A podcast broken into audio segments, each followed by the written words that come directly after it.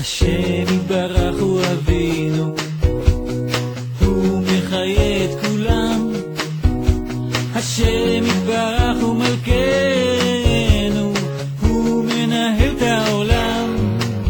מה אתם רוצים לדעת? למה השיעור הזה? קודם כל שנהיה בני אדם. אנחנו לא בני אדם, אתם יודעים? אנחנו פשוט... אה, אין לנו יראה, אין לנו תכלס בחיים שלנו, הולכים בשיממון ותימהון. והדרך הזאת שאנחנו מדברים עליה, מטרתה להביא אותנו קודם כל להכיר כמה אנחנו משוגעים, כמה אנחנו מקולקלים, כמה אנחנו חסרים. והדבר הבא זה לא להישבר, והדבר אחרי כן להבין שיש מעלינו איזה כוח שמנהיג את העולם, וזה לא סתם הפקר הכל. וזה כל התכלית של השיעור, תודה רבה. ואין דומה לך. השם יתברך מה מביא אותי לשיעורים של הרבנית? הרבנית פישר, זה פישר פרייס, מה זאת אומרת? היא מביאה, זאת היא. אני הכי אוהבת את השיעורים של הרבנית פישר מהסיבה שהיא מדברת אמת, היא נוגעת בנקודה האמיתית הפנימית של כל אישה ואישה והיא מעוררת אותה לעבודה על מידות מאוד מאוד חזקה. בקיצור, בקיצור, בקיצור, כל התורה, אה, אה, כל השיעור מושתת על משפט אחד, אבאלה זה רק אתה.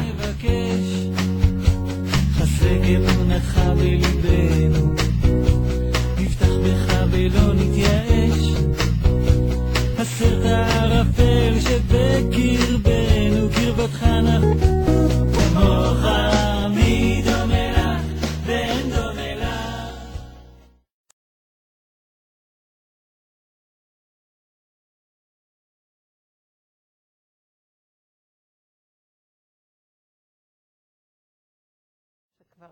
לא מתאים. לא סוגר עליכם ככה? לא יודעת מה, כשאני אצעק אליו צעקתי. הוא רוצה כנראה שאני, או שאני אלך בלי בגדים, או שאני אשאר בבית. אני לא הצלחתי עוד להבין מה הוא רוצה. מה שלומכם בנות? העיקר תהיו קצת בשמחה, מה הולך פה? מה זה פה? מה, מה קרה? מה זה להיות בשמחה? זה להיות בהשלמה. שאיך שזה ככה זה טוב, בלי שום דמיונות על עבר, עתיד, מה היה, מה לא היה. איך שבאתי לכאן, התחלתי פתאום להיות עצובה, על, התחלתי להסתכל על העבר, שהייתי פעם מאוד חשובה, ועכשיו מי אני בכלל. וזה היה לי כאבים, אז אחר כך אמרתי, את לא מבינה שאת כבר מתה? אין עבר, אין, זה גלגול אחר. כל דבר שכבר היה, מת. כל רגע את מתגלגלת. אמרו שהתאים מתחלפים ברמה כזאת שאין בכלל... אה, אדם משתנה תוך כמה זמן, שזה לא אותו אדם בכלל, אולי עניין אפילו של ימים, אני לא יודעת מה, כל כך במהירות, אה, מיל, מיליוני תאים, ביליוני תאים מתים בגוף, ואדם לא אותו אדם. אבל הדמיון שלו לא, לא מוכן להשתנות. הדעת זה הדמיון, זה הדמיון שלו, הוא מתרחב בדמיון. ואז הדמיון עושה לו את הכאבים, אתם מבינים? כל הגוף בסדר, הדמיון עושה את כל הכאבים, עד שלפעמים הגוף כבר לא יכול לסבול ונהיה גם חולה ומת, מה, מהמחשבות רק. אז כל העבודה שלנו זה... אז מצאתי את עצמי, למה לי לרגע נפלו פניי? כאילו, עוד יום, נו, עוד יום. אנשים רצים עוד פעם ברחוב. אז מה את רוצה שהם יעשו? אמרתי לעצמי, שלא ייסעו, שלא ילכו. ולמה את חושבת? כי אין זמן ואין מקום, באמת, באמת. יש עוד רגע ועוד רגע, בגלל שנהיה לך זמן, אז עכשיו יש לך עבר ויש מחשבות ויש התרחבות ויש כאבים והתרגשות וסערה ודמיון וייאוש וסתם דמיון. שימו לב, כל הבריאה חיה את ההווה. ההווה הוא עכשווי, טיק, טיק, טיק, טיק. מי... לא, לא צובר, זה לא צובר. אנחנו בעלי דעת מאוד מסוכנים. וכל העבודה היא להגיע למקום שנרד מאותו מקום של דעת. מה זה של דעת? צריכים את הדעת. להרגע. נגמר, נגמר. אבל מתרחבים. גם הדעת זה מהשם. השם גם רצה. היה, היה עץ הדעת בגן עדן. שלום חנלה. היה דעת. אבל הוא לא רצה שנתרחב בדעת. הדעת היא טובה, הדעת היא אמצעי לאור האלוקי להיכנס דרכו. הרגש הוא אמצעי לאור האלוקי להיכנס דרכו, וכלי המעשה הם אמצעים לאור האלוקי להיכנס דרכם. אז זה עולם הבריאה, יצירה ועשייה. כאשר לכבודי בראתיו יצרתיו אף עשיתיו, שהאור האלוקי ייכנס. מה, מה עשתה אכילת עץ הדעת? תופסת את מה שנכנס ומתרחבת, ומתרחבת. שזה לא מגיע לתכלית. השם רוצה להתגלות עם האור שלו עד עולם העשייה. אז הוא עובר מעולם הבריאה, יצירה ועשייה. עולם המחשבה, הרגש והעשייה. אבל הבן אדם מתרחב, במחש... תופס, האני שלו תופס את המחשבה שבאה, וישר הוא אומר, אני חושב, כן? זה לא מחשבה של הבורא שעוברת דרך הכלי הזה שנקרא מוח, שזה כלי של הבורא. אלא האני שם אורב לו ואומר, אני חושב, אחר כך אני מתרגש, אחר כך אני עושה. אז אם הולך לו, אז הוא עד העננים על הגג. ואם לא הולך לו, הוא שבור עד, עד, עד הייסורים של הרצפה. וזה המסכן הזה. לא רוצה להיגאל מהששת אלפים שנה, אפילו שנתנו לנו תורה, גם אנחנו הולכים ככה בתורה. שאנחנו אמורים, התורה אמורה להגביל אותנו ולתת לנו את היסוד הנכון של כל דבר. התורה נותנת כללים מדהימים, כמה אפשר לחשוב, באיזה רמה. חז"ל אומרים, חכמים, מנעו בנכם מן ההיגיון. לא להתרחב במחשבות של טבע, יש כללים ללימוד התורה. לא להתרחב ברגשות, אבל התורה נתנה מקום לרגש, שזה שמחת החג, שמחת יום טוב, והשמחות של האירועים, של המנהגים, המנהגים הם קדושים. ואדם בגוף צריך גדר, גבול, מנהג, אירוע, מקום, אבל מה ההתרחבות? ההתרחבות זה, זה הסכנה הכי גדולה. אין בעולמו של השם שום פסול. יש בקלקול של עץ הדעת של האדם פסול. וזה, הפסול הוא חוסר עמידה. אין מדידה מדויקת, אין מידה, אין, אין מידות.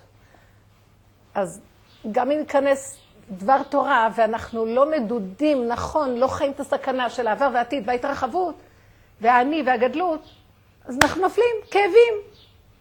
בהתחלה זה מופיע כאילו אני בעננים, ואחר כך הכאבים הכי גדולים. ואדם רץ בין הייאוש לגאווה, והוא מסכן כולו. כאשר בורא עולם רצה להתגלות עד לעולם העשייה, התאווה הקדוש ברוך הוא שתהיה לו דירה בתחתונים. אז הוא יורד מעולם העליון עד העולם התחתון, וזה הוא. רוצה להתאבות, להתגלות בעשייה. לא שהאני יגנוב בדרך והאני זה שלו הכל, זה של בורא עולם הכל. אבל אנחנו לא אומרים זה של בורא עולם. הייתי אתמול באיזה אירוע משפחתי, מאוד יפה והיה נחמד, אבל כל הזמן, כל, ואנחנו משפחה, אנשים חרדים, הכל, כל רגע קם מישהו לטפוח למישהו אחר על השכם. כל הכבוד, איזה דבר תורה אמרת, איזה זה, איזה זה, איזה זה. אה, לאישה, איזה, איך הכנת, איך עשית, איך עשית. איזה משפחה, איזה משפחה. הבר מצווה, אוי, איזה תלמיד, איזה תלמיד. טוב, ישבתי בצד, ברור שזה אנחנו כולנו נותנים, אה, ברור שנותנים לבן אדם את ה... הוא בכל אופן אה, בעל בחירה, והוא עמל והתייגע. אם היינו באמת עובדים נכון, היו ההוא שאומרים לו, כל הכבוד איזה דבר תורה, אז הוא היה עושה, הצילו! גוואלד! עוד מעט אני הולך למות, הוא גנה, רוצה שאני אגנוב מהשם, זה הכל של בורא עולם. נתן לי. נכון שהתייגעתי, אבל היגיעה הזאת, המעלה הכי גדולה שלה זה להיזהר בסוף לא לגנוב כלום. התייגעתי להיות כלי להשראת שכינה. עכשיו השכינה תמלוך. אני עוד צריכה לך להגיד, שמע, אתה יודע איזה כלי אני להשראת שכינה? אתה כלי יותר קטן. ככה אנחנו עושים. אז זה ככה נכון? אז ברור שנגנב הכל. כל עבודה זה ילדותיות, כל עבודה זה בגרות נפשית. ועץ הדת זה הילדותיות.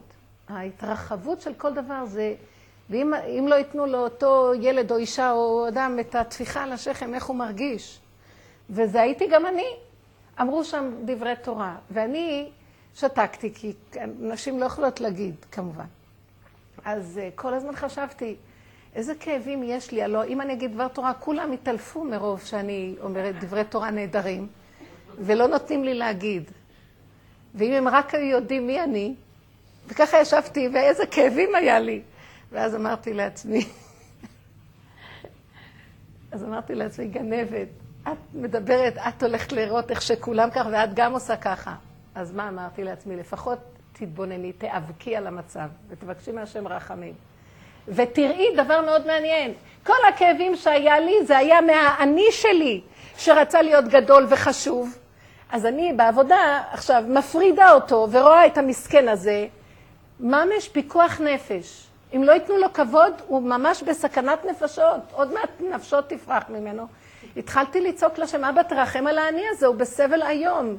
כאילו כבר זזתי הצידה, מה שבעוד שאם לאדם אין דרך, אז הוא חושב שמה שאני זה הוא. לא, זה הגנב. ויש אני בורא עולם, אנוכי השם אלוקיך, לא לך אלוהים אחרים על פניי. אבל ברור שזה התחיל מזה שאני גם רוצה זה, אז הבנתי שזה האני שלי. וזה מאוד עזר לי, מאוד. תדעו לכם, אם אני בתוך האני, הכאבים להישחט. אני, מי כאן כולם? הכל זה דיבורים. אני רציתי להגיד להם דבר תורה מדהים. לא, לא נתנו לי להגיד. כולם אמרו, אם בחוקותיי תלכו, זה, כן, תלמד, תלמדו תורה. אני רציתי, אז יהיה לכם כך וכך וכך, ואם לא, אז הפוך על הפוך, תקבלו את רק צרות. ואז אני רציתי להגיד להם דבר תורה מדהים. תגידו אתם אם זה לא דבר תורה מדהים. מה זה אם בחוקותיי תלכו? חוק זה מלשון חקיקה. אבל מה זה חקיקה? הכוונה הרבה יותר עמוק. זה חקוק על בשריך. אם הדברי תורה לא יהיו חקוקים על הבשר, מה זה עוד שכותבים אותה ועוד שחוקקים אותה? יש הבדל, נכון? כותבים. זה חיצוני כזה, את לוקחת חומר, את כותבת. האות שהיא חקוקה מהדבר עצמו, מהבשר עצמו, את עושה משהו. תגידו, זה לא היה דבר תורה הכי יפה שמה?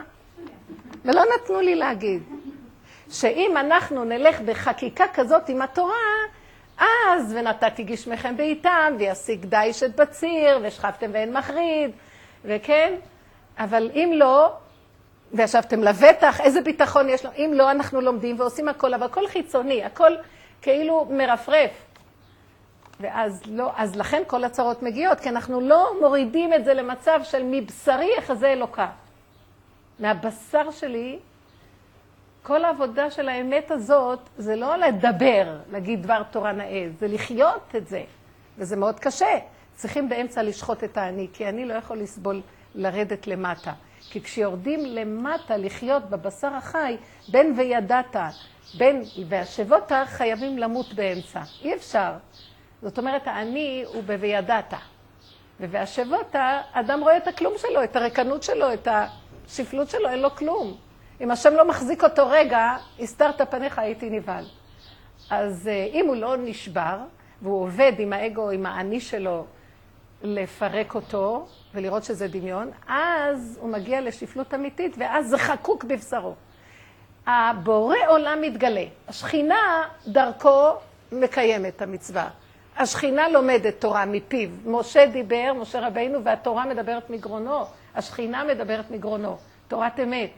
ואנחנו היום תורת דעת, הכל דעת, דעת, דעת. אז... אה, איך?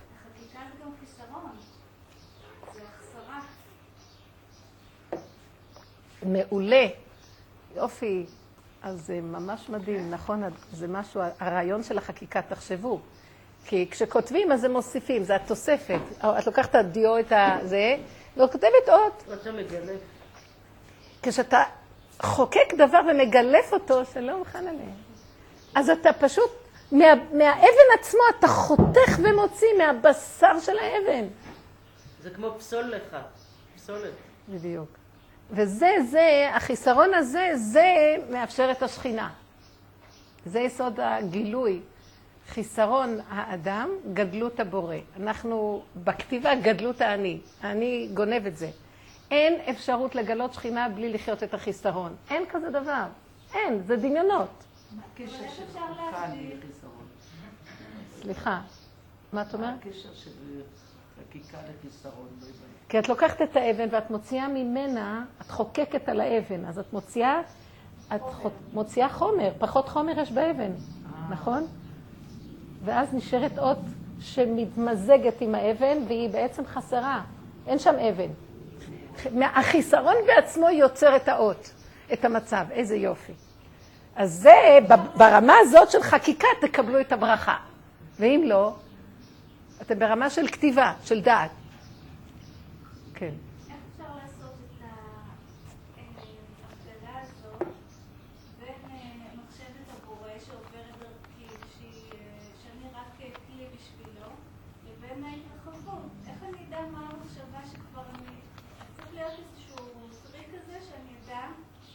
אנחנו מדברים על זה הרבה, בנות יקרות. אחרי אכילת עץ הדעת, האדם בסכנת עולם בעולם הזה. הנשמה לא רוצה לרדת לכאן, היא יודעת מה הולך להיות לה. תופסים אותה ומתחילים למתוח אותה. זה כמו מיטת סדום פה, מנסים להתאים את האדם. בריאות.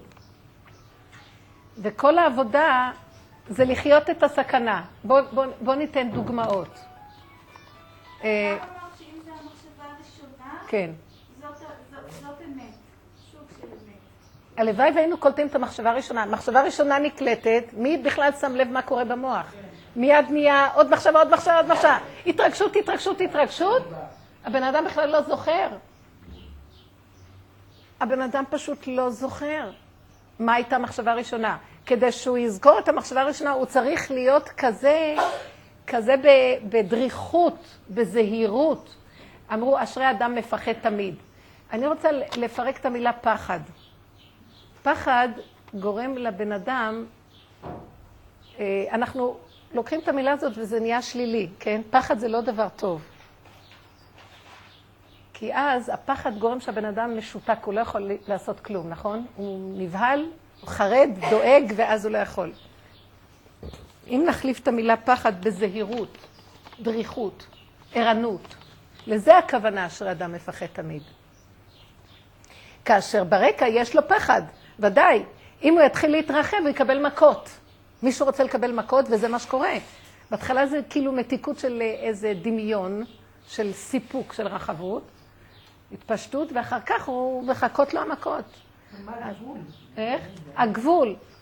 זה המדידה, זה המידה. הגבול, אדם נמדד בקדושתו. דרגת קדושת האדם זה לפי דרגת היכולת שלו להגביל.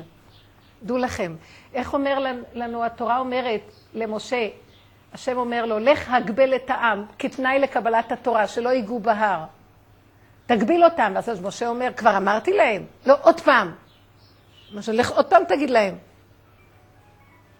הגבול, יש שלושת ימי הגבלה, עוד מעט, שלפני קבלת התורה. כל היסוד של קבלת התורה זה גבול, זה צמצום, זה דריכות, זה ערנות, זה לא התפשטות, זה לא רחבות. והעולם הזה, העולם הזה, העולם הגשמי של אחר אכילת עץ הדת. בגלל שעכשיו אנחנו בגוף שהוא מסוכן, כי הוא כל הזמן רוצה בנטייתו להתרחב בכל דבר. נותנים לך טיפת אהבה, את רוצה יותר. אדם יש לו מנה, רוצה 200. אה, גם לשלילה, גם לחיוב. אמרו לו מילה אחת של, קצת מילה של, קצת לא בדיוק מחמאה, הוא כבר שבור. מיד. כל דבר זה, זה מתרחב לכיוונים השונים. אם אדם היה חי עם הנקודה הנכונה, היה שומע את המילה, הוא שמע את המילה, נקודה, לא יותר. אמרו לך, עשו לך תנועה כזאת, נניח. התנועה הזאת, אדם יכול לא לישון בלילה, כן? עשו תנועה כזאת, אז תעשי לו ככה. תראו מה קורה, איך האדם רואה את זה, וישר הולך לאיבוד. הוא עבר את הגבול. מלך אמר איזה מילה. אה, שבוע שעבר סיפרתי לכם, של... אה, לא. אז זה היה, אנחנו נפגשנו מהשבוע שעבר? לא נפגשנו בכלל שבוע שעבר.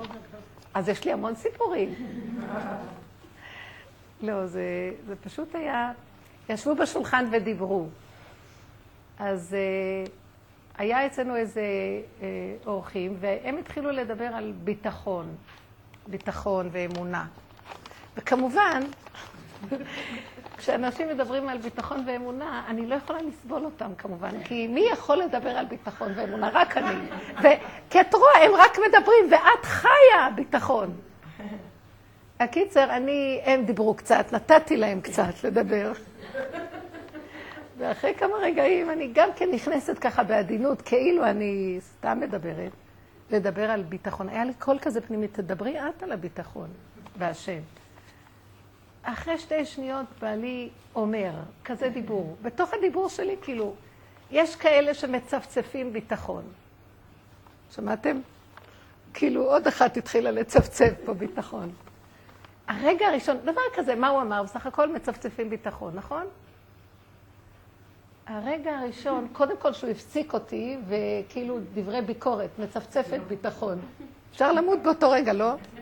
האני שלי כמעט רצה, אתם, אתם לא יכולים לתאר, אף אחד לא ראה כלום, מה שהתחולל בפנים, אני עכשיו פותחת את המסך, נא להקשיב. והכל עניין של שניות. אם בן אדם מתבונן, הוא רואה בשניות מה קורה. כמעט התעלפתי בפנים. אבל אחרי הרגע שמתים, מיד קמים כמובן, עם חרב נוקמת. החרב, ואני ככה ניסיתי לחפש את המבט אצלו בעיניים, ואנחנו יושבים קצת במרחק למזלנו. אז אה, הסתכלתי, אבל הוא כמובן לא התכוון כלום. זה לא היה הוא, זה היה בורא עולם, ואני מחפש את העיניים שלו. ולא עזר כלום, ואז כאילו רציתי להגיד לו, תחכה לי עוד מעט, תחכה רגע, תראה במטבח מה אני אעשה. לא חשוב. אחרי רגע ראיתי את כל הסערה ואמרתי לעצמי, אז מה אם הוא אמר? זה בורא עולם אמר, והוא צודק. אף אחד לא יכול לחיות ביטחון. קל לדבר ביטחון. ביטחון רק בורא עולם בתוך האדם יכול לחיות. הבן אדם לא יכול.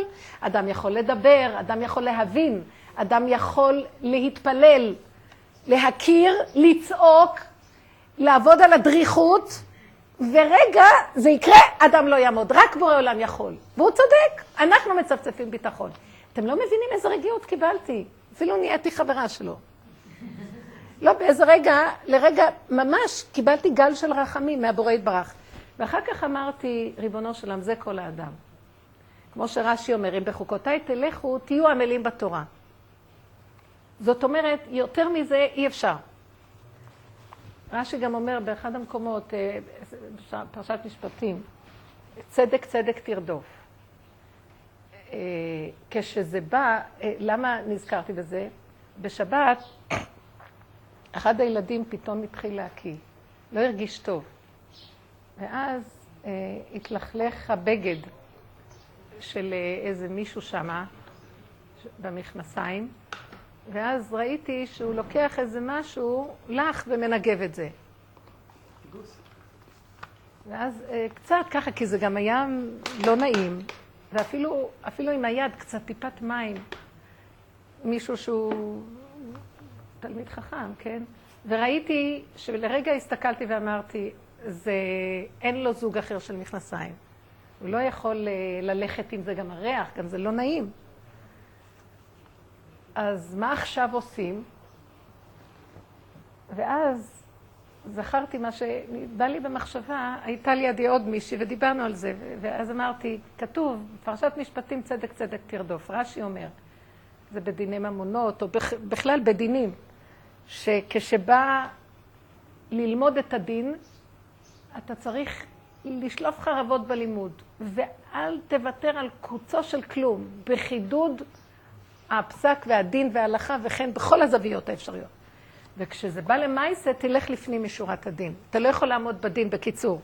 לא יכולים, בפ... נכון שאנחנו עמלים, זאת אומרת, צריכים לעמוד, אבל במציאות, אם נתבונן כאן וכאן וכאן וכאן, יש נקודות שאת לא יכולה בדיוק, בדיוק. משמע שהתורה אפילו, מה שהעיקר בתורה זה, תלמוד תורה עולה על כולם. תלמדו, תדברו, תכירו, תגידו. העבודה הזאת, תפרקו, תגידו, תתבוננו, תהיו דרוכים. כשזה בא למעשה, אם לא עומדים בכלום, נכון או לא? ולא המטרה שאני יכולים לעמוד. ברגע שאדם כל הזמן דרוך ומפרק וצועק להשם ומקש את הרחמים, עכשיו שכינה דרכו יכולה לעמוד באותו ניסיון. האדם לא עומד בשום ניסיון. לא עומד. וזה מה שאומר, אם תחקקו את המציאות של העבודה, כלומר את הדיבור, את ההתבוננות, אין לנו כלום יותר מההתבוננות. ההתבוננות והפירוק של הדת וההכרה בדקויות והמאבק, אני נתתי דוגמה של דבר קטן שהוא אמר, מצפצפים ביטחון, ואם הייתי לוקחת פנס, הייתי רואה מגילה שלמה של מערכת של התייסרות ומאבק פנימי, ולפרק את המילה, ולרצות להגיד, לא להגיד, להפנים, אין בור, אין אדם, אין דמויות. אמרתי לעצמי, את לא יכולה לפגוש את העיניים שלו, השם לא נותן. אין דמויות. הוא הזכיר לי שאין דמויות. כי אם הייתי מוצאת את העיניים שלו, הייתי משדרת לו, אבל השם לא נתן לי. אז אין דמויות, אין עולם, אין כלום, זה לא הוא, זה אני קורא לך. מה אני קורא לך? תישארי בדלת אמות בצמצום, תזהרי לא להתרחב, וזו תשובה, תזהרי לך לא להתרחב, ולהכיר שאני הבאתי את הניסיון כדי שתראי דבר אחד. כל עוד יש לך אני, בשום אופן את לא עומדת בשום דבר. לבטל את האני גם זה מאוד מאוד קשה, את יכולה רק להכיר ולעשות הפרדה. זה אני, וזה הדבר שמכיר מה זה אני, וצועק להשם תרחם עליי ממנו. מה, מה זה אני? זה תפיסת הדמיון של הבעלות של האדם על העולם. זה שלי. הדיבור שאמרתי שלי, ועכשיו הוא סתר לי את הדיבור שלי. לי יש ביטחון, והוא מזלזל בהכרה שלי בביטחון. עשיתי את זה שלי. אומר השם בפרשת באר, ושבתה הארץ שבת להשם, לי כל הארץ. לי בני ישראל עבדים. אם יש מישהו שיש לו בעלות פה, זה בורא עולם. לנו אין בעלות. האני מתדמה וייתם כאלוקים, אז השיטה שלו זה בעלות על כל דבר. בזמן שהוא רק ההד והדמיון של הדבר, אז כל הזמן לראות, הכאבים שבאים לנו זה בגלל הבעלות דמיונית שיש לנו בעולם שהאני שלנו עושה. על הילדים יש בעלות, על הבעל יש בעלות, על החיים, על הכל, על הדיבור, על. על הגוף שלך יש לך בעלות. אין לנו בעלות על כלום, זה מביא את כל הכאבים לאדם. אם לרגע אני נעצרת ואומרת, נכון, באמת נכון, אני רק דיברתי, ולרגע שחשבתי שהדיבור שלי והאמנתי שמה שאני אומרת זה אני, זה המציאות האמיתית שלי, ישר באו והפליקו לי. אין לך כלום. כשאת אומרת דבר, תגידי ברפרוף, עם איזה רווח בינך לבין הדבר. צריך להפריד את האני, וצריך להגיע למקום, ועל זה אני ראיתי, שאיך אני אדע שבאמת הפרדתי האני, ואני זה לא אותו דבר. אני זה בורא עולם, זה, זה קופסה שלו, הנשמה לך והגוף פה לך. ואני זה דמיון שגונב את הכל בעודו באיבוד, בכלל עוד לא התחלתי לחיות, רק אני קמה ישר אני גונבת. מודה, קמים בבוקר, מה אומרים? מודה אני לפניך, מודה שאני לפניך, קודם אני ואחר כך אתה. ככה אנחנו אומרים. מודה שאני לפניך. גוננת במילים האלה. איך שבא אני בבוקר, ישר הוא לפני הכל. אז אם אני רואה את זה, אז זה כבר נהיה לי יותר קל, פחות כאבים, כי אני כבר פחות אחוזה. ישר אני אומרת, כל דבר, איך תדעי אם התרחבת בגבול? הכאבים, המצוקות. תתחילי לזהות בקטנות את המצוקה. את מבינה? אה, איך הוא ספר את הדברים שלי? הדברים שלי. אני קיימת והדברים שלי. אני קופסה של בור עולם, הדיבור היה שלו. הוא באמת רצה אולי שאני אגיד משהו, אבל לא שזה שלי. איך אני אבדוק אם זה שלו או שלי? הוא גם מנסה אותי. אם הוא שולח לי משהו שסותר את האני, ואז אני במקום הזה אה, אומרת ישר, אבא זה אתה. עליך, כמו שמעתי אותך אומרת, כל דבר שקורה, למה את מצטערת בכלל? זה שלך, עליך, מה, מה אתה רוצה ממני? ואז באמת הכל עליו, ואין לו טענה עלינו, והוא מולך במקומנו, ויותר טוב שהוא אם לא. שמתם לב את הנקודה? אז אני חיה את הדריכות מיד בהתחלה. במילה אחת שהוא אמר, כמה אפשר לראות מגילה, וזו העבודה. זה כל העבודה. זה הבחוקותיי שלי. החקיקה זה להלך במקום של ההתבוננות, אין לי יותר יכולת. ושבורא עולם יסדר בבשר החי. אין אדם יכול לסדר את זה בכלל. אבל אני יכולה... איך לא נעלבים? מנתקים את ה... תקשיבי, מנתקים את השייכות לחיים. לא שייך לי כלום. אין לי כלום, לא שייך לי שום דבר, הכל שלו. מנתקים את השייכות. כל הכאבים... איך? בינתיים נעלב. אז בינתיים שהוא נעלב, לנתח. למה אני נעלב? אני נעלב כי אני חושב שזה שלי. זה מקרר את הכאב. זה מקרר, ואחר כך להתפלל, אבא אליך, אני לא יכול. אני תקוע כבר, אז כל פעם זה נהיה פחות, בנות. כל פעם הכאב נהיה פחות. פעם הייתי יומיים, לא יכולה לישון על כזה דבר. איזה כאבים. עכשיו זה לקח כמה, עניין של שלוש-ארבע דקות. אולי עוד קצת. אבל עכשיו... מה? לא אמרת לו כלום? לא אמרתי לו כלום. אבל דבר אחר קרה במוצאי שבת, ש... טוב, כמובן, אה, התחיל עכשיו, אה, איך שעשינו הבדולה, אז הבדלה, היה מתיקות כזאת שכולם יודעים שזה כבר ההילולה של רבי שמעון. אז uh, שמתי נרות הרבה, ואמרתי, התחלתי להדליק נרות, והחברות, מי שהיה הדליק נרות, ואז התחלתי להגיד, uh, נזכרתי שהחבורה של רב אושר עולים למירון, וכל היהודים במירון, ואני לא חשבתי שהשנה ניסע. אמרתי, הרי אני מקשרת את עצמי. ריבונו שלם לחבורה, חברותא קדישתא דרב אושר, וכל היהודים הקדושים שבמירון. כן, ואז, ואז בעלי ישר אומר, הפסיק אותי על המקום, וזה לא היה הוא, זה בורא עולם, הוא אומר לי. וכל העדה כולה קדושים. מה את חושבת, שמי שלא עולה למירון אז הוא לא קדוש? למה את לא מחברת עצמך לכולם וכולם יהיו קדושים? רק שם הקדושים. ולרגע, רציתי לומר, אבל זה ההילולה של רבי שמעון, אז תן לו קצת, פרגן לו קצת, מה אכפת לך? שום דבר, ישר, ואז, הוא, אחרי שהוא אומר משהו, הוא, הוא הולך כאילו. או שזה בורא עולם או שהוא מפחד ממני, אז הוא בורח. אני לא יודעת בדיוק מה קורה. הקיצר, הוא הולך, ואני נשארת, שחט לי את כל ה...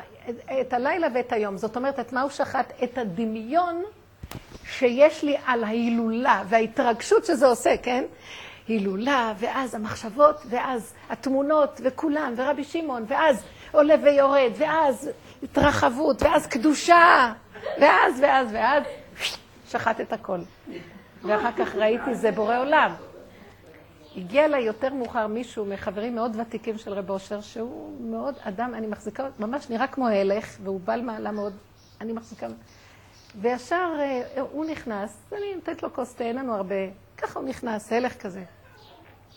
והוא אומר לי, אז מה אם זה רבי שמעון? אין כלום. יש את הנשימה ויש בורא עולם. גם רבי שמעון חי ככה, אנחנו עושים ממנו את כל השאר. וזהו, שתה את התה קפה והלך. וזה סידר לי את כל ההילולה. זאת אומרת, הפשטות, אל תתרחבי, גם לא בדבר כזה, גם לא בדבר כזה. זה רב, רבי שמעון עבד על עצמו והגיע, ואז אנחנו מתרחבים ממה שהוא כל כך צמצם. אנחנו לא נוותר לעשות ממשהו קטן הילולה. בסדר, למה לא? מגיע. מגיע ש... אבל אנחנו שוכחים את העבודה. סיפרתי לכם שפעם נסעו לרבי שמעון, כל הדרך היו כאלה בעיות בנסיעה, חבורה שנסעה של רבי אושר, ומלא תקלות, והאוטובוסים התקלקל, האוטובוס התקלקל וטעו, ומישהו לא הרגיש טוב, בלאגן, כל הנסיעה. וכל הדרך הם עבדו על סבלנות והכנעה לקבל שזה הכל סיבות. כשהגיעו לרבי שמעון, אז אה, רבי אושר הורה לנהג לעשות סיבוב ולחזור לירושלים. הוא אמר, כל הדרך כבר היינו ברבי שמעון. לא צריך עכשיו גם להיכנס לפה. אם עבדנו, זה, זהו, זה רבי שמעון. אז אם את בעבודה, רגע שאת לא מתרחבת, זה רבי שמעון. מה? בסדר. בסוף הוא הזמין אותי גם להגיע על כל מקרה. גם הגעתי. אבל לא קשור. זה אומר, זה אני סתם הבאתי אותך, אבל אל תחשבי שאת נסעת. ואת מסדרת את העולמות. שימו לב, כל הזמן. טוב, עוד שאלות, כי אחרת אני אדבר בלי סוף. כן.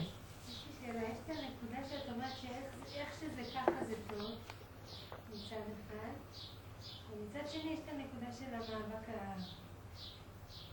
התחלתי, לא, נהיה לי שם איזה בלבול, כי נגיד אתמול ישבתי באיזה מקום, וראיתי שאני לא מתחברת לסיטואציה וזה, אז מצד אחד נכנסתי ל- לתסכול הפנימי שלי, לצעוק לשם בנקודה הפנימית, ומצד שני ואז אמרתי, טוב, איך שזה ככה זה כל ככה בעולם הזה. אז היה לי את הנקודה שיכולתי לעזוב את זה. אה, את מדברת בעבודה הפנימית. כן. אני מדברת שאנחנו צריכים להגיד ככה זה טוב, קודם כל דבר ראשוני, בסכנה של השיוורון שיש לנו מהדבר. כי ברגע שקורה לנו משהו, את רוצה להגיב ולסתור את זה, ולהצטדק, לתרץ, לריב עם השני, לשים לך מקום בעולם, שיהיה לך חיות מהתירוץ הזה וההצטדקות. לא ממנו, רק מהתדמיתנות העצמית שלי. וכשאני עושה ככה, אז אני אומרת עכשיו, תסגרי את המוח. אל תתני לעצמך ללכת במקום הזה. שנרגעת, תפתחי בנפש ותפרקי. כי זה יעזור לך לגבי הפעם הבאה. כי ככל שאנחנו מפרקים איפה יסוד השקר והקלקול, זה עוזר לנו שכשבא לנו ניסיון פעם הבאה, עוד פעם להיות, זה גם עושה דריכות. וחוץ מזה, זה עושה דבר מאוד טוב. במקום לצאת החוצה על השני, אין שני, יש את עם המעבר הזה ואת מפרקת אותו. וזה נותן המון עוצמה. גם את הנקודה שלי, לא ידעתי אם זה גם נקודה שלי ככה, כי מצד אחד יכולתי להיות בנקודה של עצמי וככה זה טוב וזהו, באמת לסגור את המוח, ולהצליח להיות בנקודה הזאת. שזה, שככה השם רוצה וזהו, בלי לפרק את זה יותר מדי בפנים. כן, אמונה תמימה. אבל אני אגיד לכם, אני, אני בדיוק אמרתי לך, תקשיבי. אמונה תמימה, פשוטה, לא יכולה להיות אצל יהודי אם הוא לא עבד לפרק את כל השד השחור הזה, והרישה כולה כעשן תכלה, כי הוא יחזור לו עוד פעם ועוד פעם, והוא יפיל אותו. כי אם את אומרת ככה, בסדר, נכון, אני אומרת את הככה להרגע, לקבל ולהשלים, זה רק על מנת לא לסעור ולהתרחב לאשתא, לרגע הזה. אבל כשאנחנו נכנסים בעומק של הדבר ומפרקים אותו ואת שמה פנס בחורים וסדקים לחפש את החמץ הזה, אז את יותר בקלות, פעם הבאה פחות מתרחבת. וכל פעם פחות, עד שאת מגיעה לאמונה תמימה נקייה אמיתית, לא שמכסה, הלכלוך נשאר בפנים. אז זה מה שנקרא אמונה תמימה של תמים מלשון שלמות.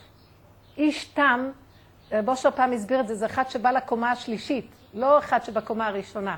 זאת אומרת, יש לו את הקומה הימנית ואת הסותר של הקומה השמאלית, שזה הדואליות של החיים, ואם הוא מפרק ביניהם, הוא מגיע לקומה השלישית, שזה האיזון וזה גילוי בורא. זה נקרא איש תם. יש אפשרות ברגע הראשון לסגור ולא לעשות כלום. אבל לא תפסנו איפה היסוד של הקלקול. לא, זה לא טיפול שורש.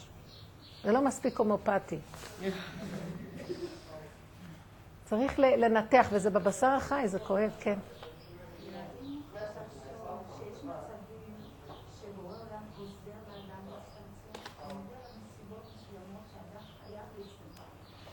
שבורא עולם עוזר לו להצטמצם, ודאי, זה תמיד בורא עולם עוזר לנו.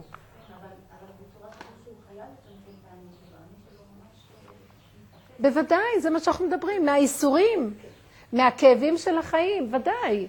כי האדם חוטף מכות, אז האדם מתחיל לפחד. מה, הוא חפש מכות? אבל יש הבדל בין אחד שהוא מצטמצם מהאיסורים, כי אה, נתנו לו כל כך הרבה מכות, והוא הגיע למקום שאין לו ברירה, והאמת שכולנו בסך הכל מגיעים למקום של אין ברירה, כי אף אחד לא היה מתנדב לשחוט את עצמו. אם לא מביאים לו את הסיבות. אבל יש הבדל בין אחד שהוא במצב הזה, כי אז הוא במצב של חיות קצת נמוכה. באיזשהו מקום הוא מרגיש, כן, נו, מה לעשות? עכשיו, אה, הנמיכו את קומתו. לבין אחד שמלכת, שהוא באמת גם לא הזמין עליו את העבודה, אבל מאחר והוא מקבל כלים, הוא מתחיל לחפש בחורים ובסדקים. בואו אני אגיד לכם את ההבדל. כשאנחנו מחפשים את הפגם בחורים ובסדקים ומכוונים להבין מה קרה פה, מה הכוחות, מכירים את התוואים שלנו, מכירים את כל המניעים והגורמים שסותרים אותם. ברגע זה אנחנו מקימים את השכינה שנמצאת בגלות, בתוך הפגמים, בתוך שברי העולמות, זה נקרא. ככל שאנחנו, זה מה שעושים תלמידי חכמים בלימוד, הם מבררים. אז הם מקבלים שמחה מהמצב, והם לא רק כאילו שבורים, כאילו מה לעשות. זה צריך ערנות במוח, ובמילא האדם כל היום מקשקש במוח שלו, אז למה שלא ילמד דרך איך לנתב את המוח שכל הזמן מקשקש למוח שחושב, והוא ערני, ויש לו כללי חשיבה, והוא עובד. אז יש הבדל ביניהם. גם תלמידי חכמים, בואו ניקח את הדוגמה של תלמיד חכם ופשוט הים. פשוט הים יש להם הרבה איסורים, גם תלמידי חכמים יש להם איסורים, אבל הם מקבלים את זה אחרת. התורה מחיה אותם, אתם שמים לב? יש להם איזו שמחה מעצם ההתבוננות וההכרה של כל דבר ודבר. ובנות צריכים להבין שאנחנו לא תלמידי חכמים, גברים זה גברים, אבל לנשים יש מה שנקרא השכלה, מהשם אישה משכלת, זה מידת הבינה. אנחנו יכולות כן עם אינטליגנציה עמוקה, זו האינטליגנציה הרגשית, היא עמוקה והיא מדהימה ביופייה ובחוכמתה. ולא ללכת בשטחיות עם החיים כאילו, אה, התלמידי חכמים לומדים, אבל אני מה? לא. הם לומדים בזה, וגם אני צריכה להשכיל בזה, וזה מה שנתן, כל, לדעתי, כל הנביאות, האימהות, כל הצדיקות האמיתיות שבאמת היו בדרגה כזאת, הם התבוננו עמוק. ולמדו הרבה בנפש, לא לימוד של השכלה שטחית, של כמו שיש לנו בדור הזה. זה התבוננות של הכרה של חוכמה, פיה פתחה בחוכמה ותורת חסד הלשונה. זה תורה שלמה יש לה, זה לא, היא לא... אתן מבינות מה אני אומרת? זאת אומרת, ברור מאליו שכולנו היום מקבלים הרבה מכות. למה? כי השם רוצה לעצר את אותו אני שמתרחב ומחריב לו את העולמות. אבל התוצאה תהיה אחד שהוא כזה, שפוף מרוב המכות, או אחד כזה שכשהוא מכיר ומבין ומחבר את הכל לבור עולם, מקבל חיות מעצם העלאה והחיבור וההכרה של הדבר, הוא מקבל חיות. גם הוא מוכה, אה, אה, נעבך, כולנו מוכים, אבל הוא נראה אחרת. זה נקרא אדם עם אמונה אמיתית. הוא מאמין שהכל כל כך לטובה. הוא לא רק מדקלם, הכל לטובה, נו. כל מן דוד רחמנא לטב אביד, יש לו ברירה. לא, הוא פתאום אומר, מלכתחילה הוא כבר מתחיל להיות בוחר דווקא. איפה יש ניסיון? איפה יש קושי שם הוא הראשון שנמצא? כי הוא כבר יודע איך להעלות את זה. זה כמו שבגמרא מתחילים תמיד קושייה, תביא לי איזה קושייה, תביא איזה משהו קשה. תביא קשה. אנחנו מחפשים את הקל כל הזמן. תראו, בנות, הדרך הזאת היא להתעורר ולשים את המוח בדבר, וזה אני לא שכל של גברים, זה שכל במידת הבינה, ושזה קשור לחיים ולמעברי החיים. ואנחנו לא מדברים כאן, אה, אני אגיד לכם מה, נשים מאוד מאוד גבוהות ומדופלמות לא ירצו לשמוע את זה, כי זה נראה להם, מה זה הדיבורים האלה? ואז מי יבוא לשיעורים? נשים כערכנו פשוטים אנחנו וזה. אז אנחנו פשוטים, אז יגידו, טוב, האלה יגידו, אה, אנשים פשוטים שומעים את הדרך הזאת. אבל באמת, באמת, בתוך אנשים פשוטים יש כל כך הרבה סבל והרבה חוכמה אינטליגנטית עמוקה של החיים, שהיא לא ההשכלה החיצונית שיש היום בעולמות.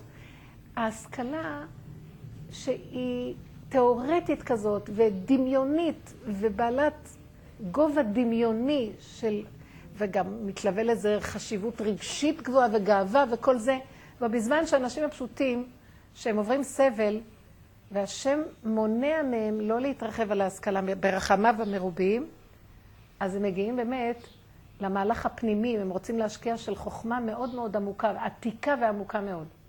זה כמו שכל העולם מסתכל, האקדמאי מסתכל על לומדי התורה, פרזיטים. הוא קורא ללומדי התורה פרזיטים. עד מתי הם ישבו הבטלנים האלה? הם לא מעריכים איזה... מה נראה להם עושים כבר עם הגמרא הזאת כל היום? והם לא יודעים איזה עומק יש בזה שזה פשוט מדהים. זה נקרא הנפש האלוקית, לא הנפש המשכלת. הנפש האלוקית, אין ערך בעולם החיצוני של ההשכלה לנפש האלוקית, והיא הרבה יותר עמוקה. אז אנחנו גם צריכים להתעורר למהלך שמתאים לנו כנשים בחלק האלוקי. נפש האלוקית, ששייכת להשכלה, מתאימה לנפש האלוקית. והיום, גם בתוך העולם שלנו, של התורה, התרחבו מאוד מאוד בהשכלה החיצונית, ויש המון ערך היום להשכלות החיצוניות. טוב, זהו. אבל אם אנחנו רוצים, מבשרי איך זה אלוקה, זה החוכמה הכי גדולה. אני רוצה לשאול שאלה. כן. שאם אני לא יכולה לעמוד בשום ניסיון בעצם, ואני רואה את זה, אם השם לא שולח לי איזו סיבה או רגש או מחשבה שעוצרת אותי, אז אני נופלת. אז זה יותר הנקודה של הבחירה. בוודאי. האדם לא יכול, אבל לאדם יש כן בחירה. בזה שהוא יותר ערני, ששולחים לו את הסיבה, הוא נעצר. הוא מכיר שבורא עולם עוצר אותו. יש לך בחירה. הבחירה היא לא בסוף, הבחירה היא בעודו באיבו. זה כל עבודת היהדות, היא להיזהר. והמשכילים יזהירו כזוהר, כי זו ההשכלה הנכונה. הזהירות, זאת אומרת, מביא אותנו באיזה הפרעה. אם אני ישר רואה ככה. אני רציתי ללכת ככה, פתאום בהפרעה. הנה, אני רציתי לדבר ביטחון, ופתאום אה, הפריעו לי והעליבו אותי ואמרו מילה סותרת, צפצוף. קראו לי צפצוף. אני מצפצפת, כאילו אני מקשקשת. באותו רגע, נכון שסתרו לי, יכולתי להזיז את הסתירה, לדרוש את כבודי, אה, או לא כרגע בשולחן, למה? בגלל שאני מתביישת שהדמיונות, כן, של הגאווה, לא נעים לריב ליד כולם, לא בגלל האמת כלום. הכל שקר על שקר על שקר, אבל אני מחכה לו בסיבוב, ואז אני, ואז מתווכחים, ואז אומרים, ואז זה, ואז כמובן אני חייבת לנצח, עד שיגיד לי, סליחה.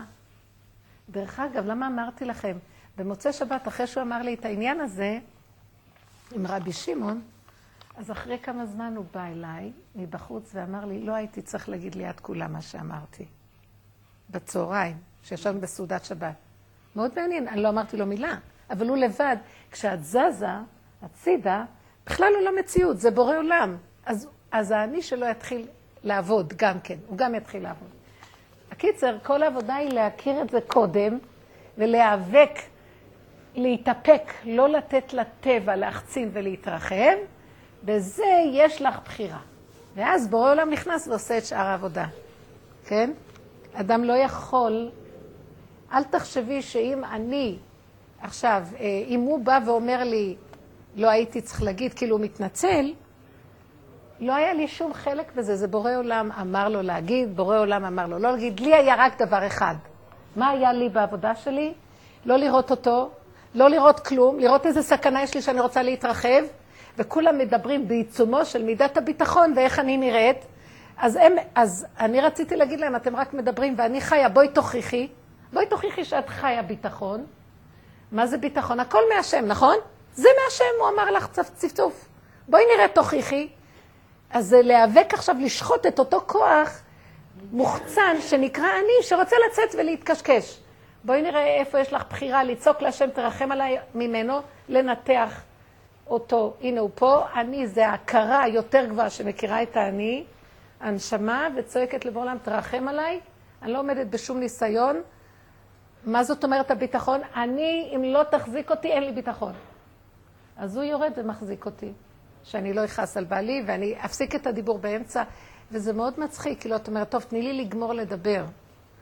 לא, מי בכלל שם לב מה את אומרת, לא אומרת. שמתי לב, זה גם כן דמיון. את אומרת איזה דבר, פתאום הפסיקו אותך, זאת אומרת, טוב, באמצע, מי בכלל שומע אחרי רגע, כולם נהנו מה, מהחמין, מי בכלל זוכר דיבור על ביטחון וכל הדברים האלה שטויות. החיים הם מאוד פשוטים, הבנתם? אבל מה? כאן, שימו לב, המון עבודה פנימית של התעקשות, של לחשוב, של... זאת אומרת, להתאמן בכיוון הזה. מה זה האמונה? האמנתי זה מלשון להתאמן. אין, להתאמן במחשבה בעודו באיבו. שזה לא יחלחל לרגש, כי כבר הרגש מתרחב, איזה סערה, לכי תחבי אותה. וכשכלי המעשה כבר רבים ומתחילים להוציא החוצה, לכי תחבי את זה בכלל. בעודו באיבו. כל העניין הוא הזהירות, הדריכות ובהתחלה. עד ש... זה לא קל, נופלים קמים, נופלים קמים, נופלים, עד שאת מגיעה למקום שאת אומרת, יאללה, כל העולם הזה שידברו, שיגידו, שיעשו מי הם, מי אני, מי כולנו, מה זה עבר, מה זה עתיד. כלום, כאן בורא עולם מתהלך בגופים, וכל אחד גונב שזה הוא. זה בורא עולם חי בתוכנו, וכל אחד מתהלך שזה הוא. ואז יש כאבים, זה אומר, זה לא נתנו לי, לא עשו לי, הייתי צריך ככה, מחר יהיה ככה, איך היה אתמול, ומלאים כאבים, ואין כאן כלום. אין בכלל כלום פה, זה הכל דמיון, הכאבים האלה זה דמיון. שלא ינסה אותנו בעולם. אני לא עומדת בשום כאב, הקטן שבקטנים. ומה אני אומרת לו? הוא אומר לי, אם את לא, אם את לא עומדת בכלום, אז מההתחלה תמסרי לי. אל תחכי עד שזה יתרחב. אתם מבינים? בגלל הפחד שאני לא עומדת, בבקשה, מההתחלה למסור. לפני הניסיון כאילו. לפני עוד, מתחיל, רק מתחיל. אני רק רואה איזה בן אדם, ישר אני מפחדת. את רק רואה... אני אומרת, אם אני יכולה ללכת בעולם לבד יותר טוב, אז מה? בסוף הוא מביא את האנשים, אבל אני בפנים חיה אחרת. אשרי אדם מפחד תמיד. יותר טוב ככה. אז יש לך, לאט לאט את מתחילה להתאמן לחיות בצמצום, מהרחבות של העולם את צריכה להתאמן, כי אנחנו מאוד מאוד רחבים. אז מתאמנים, מתאמנים, מתאמנים, מתאמנים, זה קצת קשה. זה קשה, מצמקים את הבן אדם, את האני שלו, את הדמיון, אבל את פתאום מתחילה להרגיש במרחב הקטן שנשאר לך, כי את בצמצום, מתוק מדבש. אין לך את הדמיונות, דאגות, אה, פחדים, חרדות, מתוק. שערי שמה, אל תתרחבי. עוד פעם, עוד פעם, עוד פעם. זה כל הזמן. כן, אם יש שאלות? כן, יש לי שאלה. זה מצב, פשוט מצב. מה את אומרת? מצב, כן? אה, אני תמיד פינקתי הרבה את הילדים. את האני שלי תמיד פינק הרבה את הילדים. האני מפנק, מתרחב, פינוק זה, סליחה, זה רחבות. פינוק זה רחבות. אז אה, פתאום הילדים גודלים, כן? ואני הרגשתי איך הקדוש ברוך הוא באמת הוא צמצם את הכוחות שלי. ואני לא, לא יכולה לא לתת לו ולתת לו ולתת לו ולתת לו ולכל המשפחה ולרוץ מפה לשם. הוא הכריח אותך, כן. הוא הכריח אותי, ממש וחזק. אתם מבינים? כל הצמצום בכסף, וזה מכריח, כי אחרת אנחנו נהרוס את הילדים, את כולם, את כל העולם. הגדלות שלי מחלקת, כן. אז, אה, אז פתאום אני, נגיד, אני, אני הבנתי שקדוש ברוך הוא שולח לי כל מיני מצבים איפה שהילדים או אנשים דורשים ממני. ואני ראיתי את עצמי עד איזה נקודה אני גנובה לזה שאני אימה שווה לגבי הנקודות שנותנים לי. את עם החמש, את עם השש, את עם התשע, את עם ככה, ככה, ככה. איזה חמודים, הם מדרגים אותנו. אם תתני לי את אימא מספר שתיים, אז שמתי אותך בשתיים. אז השאלה שלי היא ככה, פשוט אני גנובה על זה. ואני מתחננת לקדוש ברוך הוא שיעזור לי. וכל הזמן את רוצה להיות מסודרת, באיזה מספר אני אצלם עכשיו, שנתתי להם את הקיגל הזה? אה, כן, ואני צוחקת על זה. אני אומרת, כש- כשהקדוש ברוך הוא עוזר לי לצאת ממצב, אני צוחקת על זה. בכל אופן, זה נקודה. בסדר, אנחנו, בנות, בהתבוננות, אנחנו מתבוננים שאנחנו מקולקלים. אנחנו לא מתבוננים על, ה, על ההצלחות. כל העבודה שלנו זה רק על החיסרון והקלקול, ולא להישבר מזה, ההפך. בחיסרון יש את האור. אז רבנית, הנקודה זה שאם העבודה זה להגיד לקדוש ברוך הוא, זהו זה. זהו זה. אני ארצה כל הזמן, אני שפוטה, אני ארצה למצוא חן ביניהם, אני רוצה לרצות את העולם, והעולם כל הזמן ידרוש ממני, ואני כל הזמן ארצה לרצות, וזה מין גירוי תגובה שלא מפסיק.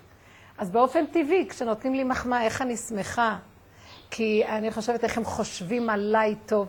האני הזה, אתם יודעים איך אנחנו רואים אותו? האני הזה הוא כמו איזה, הלוא הוא מפלצת. הוא הורג את הבן אדם, והוא כמו איזה איש שרירי גבוה כזה, ענק, ורק נוגעים בו במשהו, זה כל רגע הוא בוכה באיזה צורה אחרת, כזה ענק גדול, ורק את נוגעת בו במשהו, הוא גמור לגמרי, אז הוא כל הזמן, הענק הזה הולך לסדר איך הוא יישאר בענקיותו. וכל הזמן הוא מאוד uh, מאוים שמא ייפגם משהו משריריותו, אז הוא כל הזמן רוצה לרצות, או שהוא הסוג השני של האנשים, כאילו הם המאיימים, הוא מאוים אז הוא מאיים.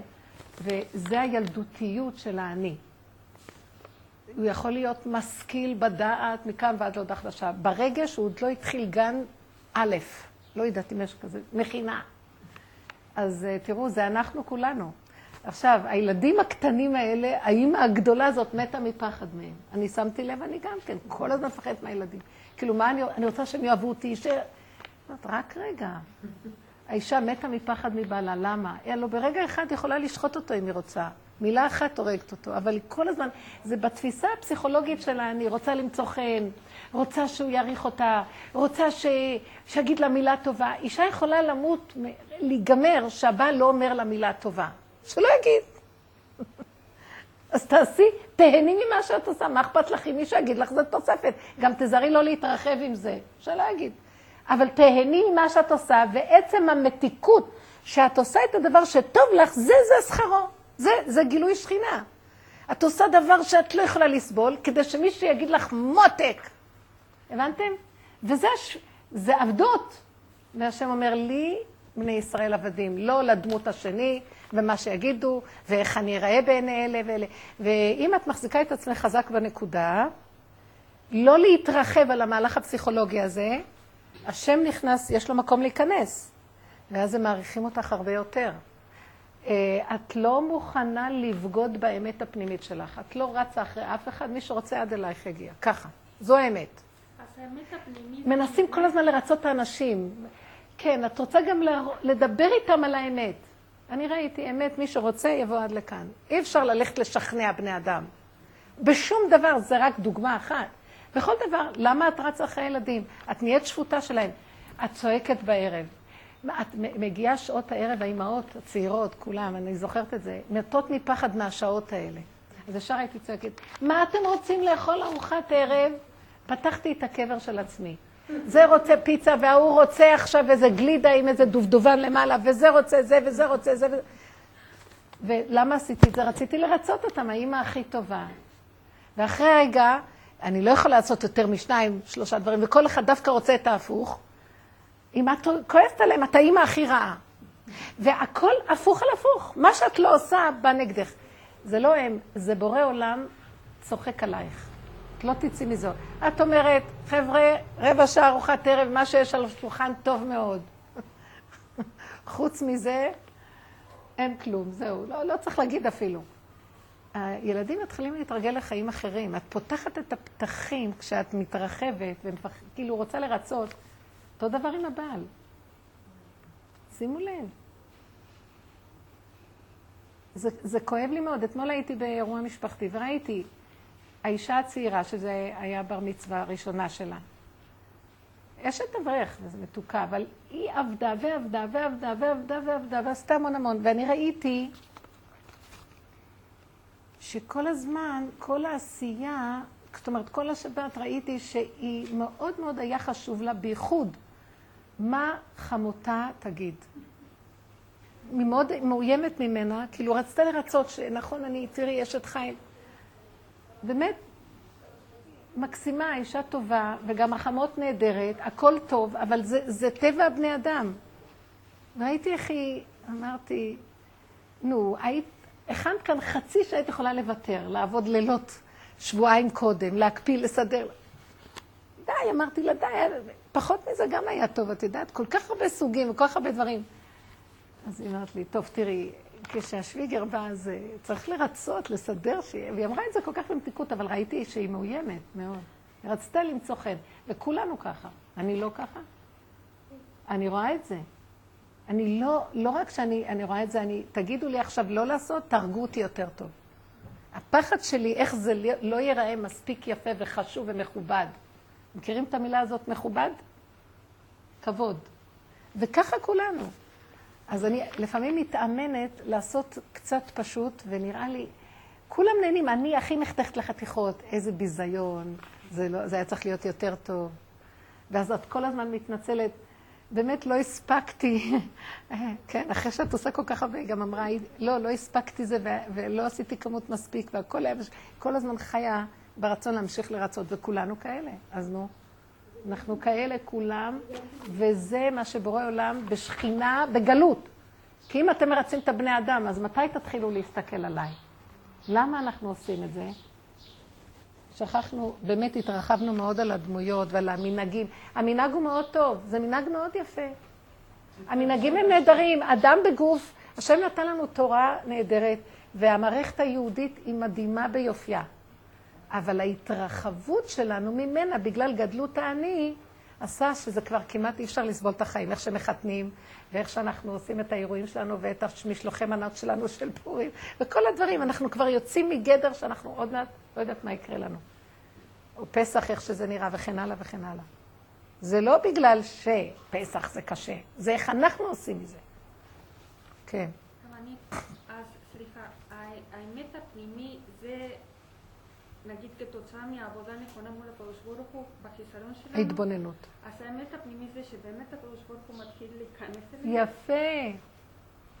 כשאדם מגיע למקום, מה מטרת ההתבוננות? להכיר באיזה גלות אני, של אני ששולט בי, והוא אומר, בשם התורה, אני לא מדברת בכלל על חילוניות, בשם התורה כאילו עוד נותן גושפנקה למה אני עושה כך וכך. זה, זה החגים ככה. לא, זה צריכים אה, לעשות בר מצווה, לא, צריכים לחתן. לא, לא חייבים ככה, צריכים לחתן. יפה שנותנים לנשמה יהודית עידוד באיזו סעודה משפחתית יפה, אבל לא, לא ברמה שאחד יישחט וכל ה... ובאיזשהו מקום את נעצרת, ואת אומרת, אבא, התרחבתי מדי. אתם חושבים שהשם יבטל את המנהג הזה? לא. גם כשיבוא משיח יהיה מנהגים, ויהיה מאוד יפה, אבל יהיה יסוד אמיתי, ישר, קטן, מתוק, שכולם ירגישו טוב, לא רק ישבו ככה כמה על הכיסאות, ואחד יושב ככה כולו שבור וכתות. וזה אנחנו עושים את זה, הלחצים, המתחים לרצות, והפחדים מה יגידו, ואיך יהיה, ומה זה, ואפילו אם אף אחד לא יגיד, אני כבר שפוטה של אותה מחשבה. זה, הנשים ירדו לגלות יותר גדולה מהגברים, ברור. נשים יותר ממהרות לרצות. אני לא ראיתי גבר שהוא מתייסר נכון, הגברים, הגברים קצת פחות. כל העולם היום רוצה לרצות. אז הוא רוצה לרצות את החבר שב... לא חשוב, יש להם את ה... אבל זה פחות. הגברים הרבה פחות, הם, הם, יותר בני, הם יותר קרובים להיות במהלך הזה של הנפש בני חורים. ואנחנו במדרג. הם לא התחילו לגעת בנפש ולא תמיד צריכים לרדת לעומק לגעת בה. זאת אומרת, לנו יש את המקום, כי אנחנו נצטרך לעשות את התיקון של הקלקול הזה. גם הם נוגעים, אבל לא כמונו. כן.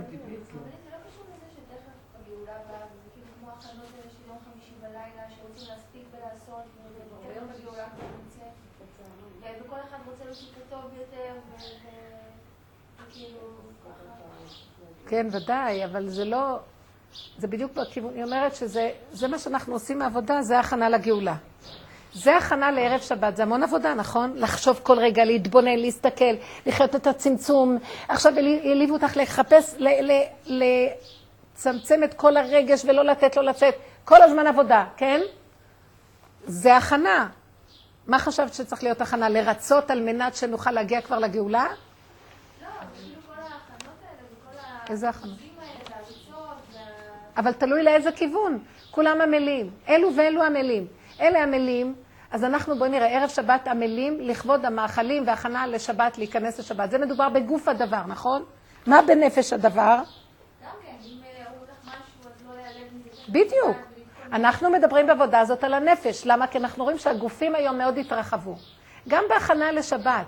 שכחנו את הנפש. אז תיכנסי לשבת מסודרת בגוף, מעולה. זאת אומרת, ויש מקום, הריבוי והזה, אז, אז נגנבים. לא אומרת, צריך להכין לכבוד שבת, זה יפה. אבל שיהיה נקודת, שהשכינה תיכנס שם, ולא העייפות והלאות והסיפוק מהכמות של המאכלים. זה כבר מדרגה קצת יותר פנימית להתבונן על כל דבר ולהיות במנוחת הנפש. תשבי, הלוא השבת מחכה לראות אותנו ישובים. אז אני אולי בגוף ישובה, אבל בנפש אני ככה, כן? אני לא, מנוח, אני לא במנוחת הנפש. מנוחת הנפש זה להדמים את הנפש, פירושו של דבר, אין, אין משהו שיפריע לי. ההוא אמר לי ככה, לא הייתי צריכה לרצות את ההוא, לא הספקתי לעשות זה, אולי הייתי עושה ככה כדי שיהיה להם טוב. מה, אני שפחה שלהם?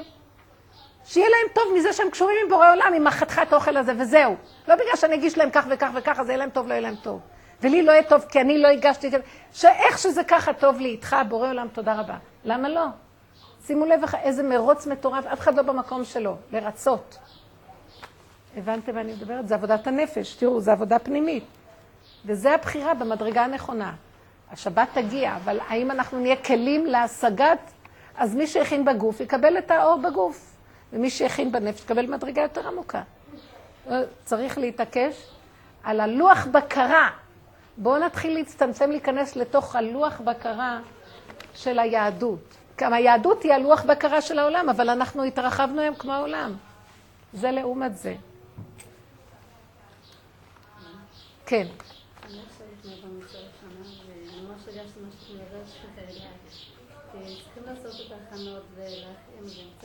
הכנה ל... לבר מצווה הראשון, בשעה טובה, אמן. וצריכים לעשות, מצד שני גם אה, לא להתרחב, איך איך יודעים את הקורס.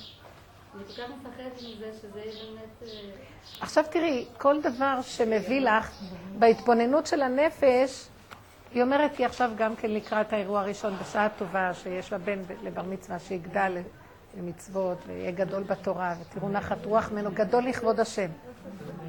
זאת אומרת, אה, גדול בתורה, לא הכוונה גדול מצד האני שלו, גדול מצד המאמץ שלו ללכת בדרכים של השם באמת. עכשיו תראי, אני, אני רואה, אני, אני עושה משהו, אני רואה ישר, יש לי, תתבונני בעצמך.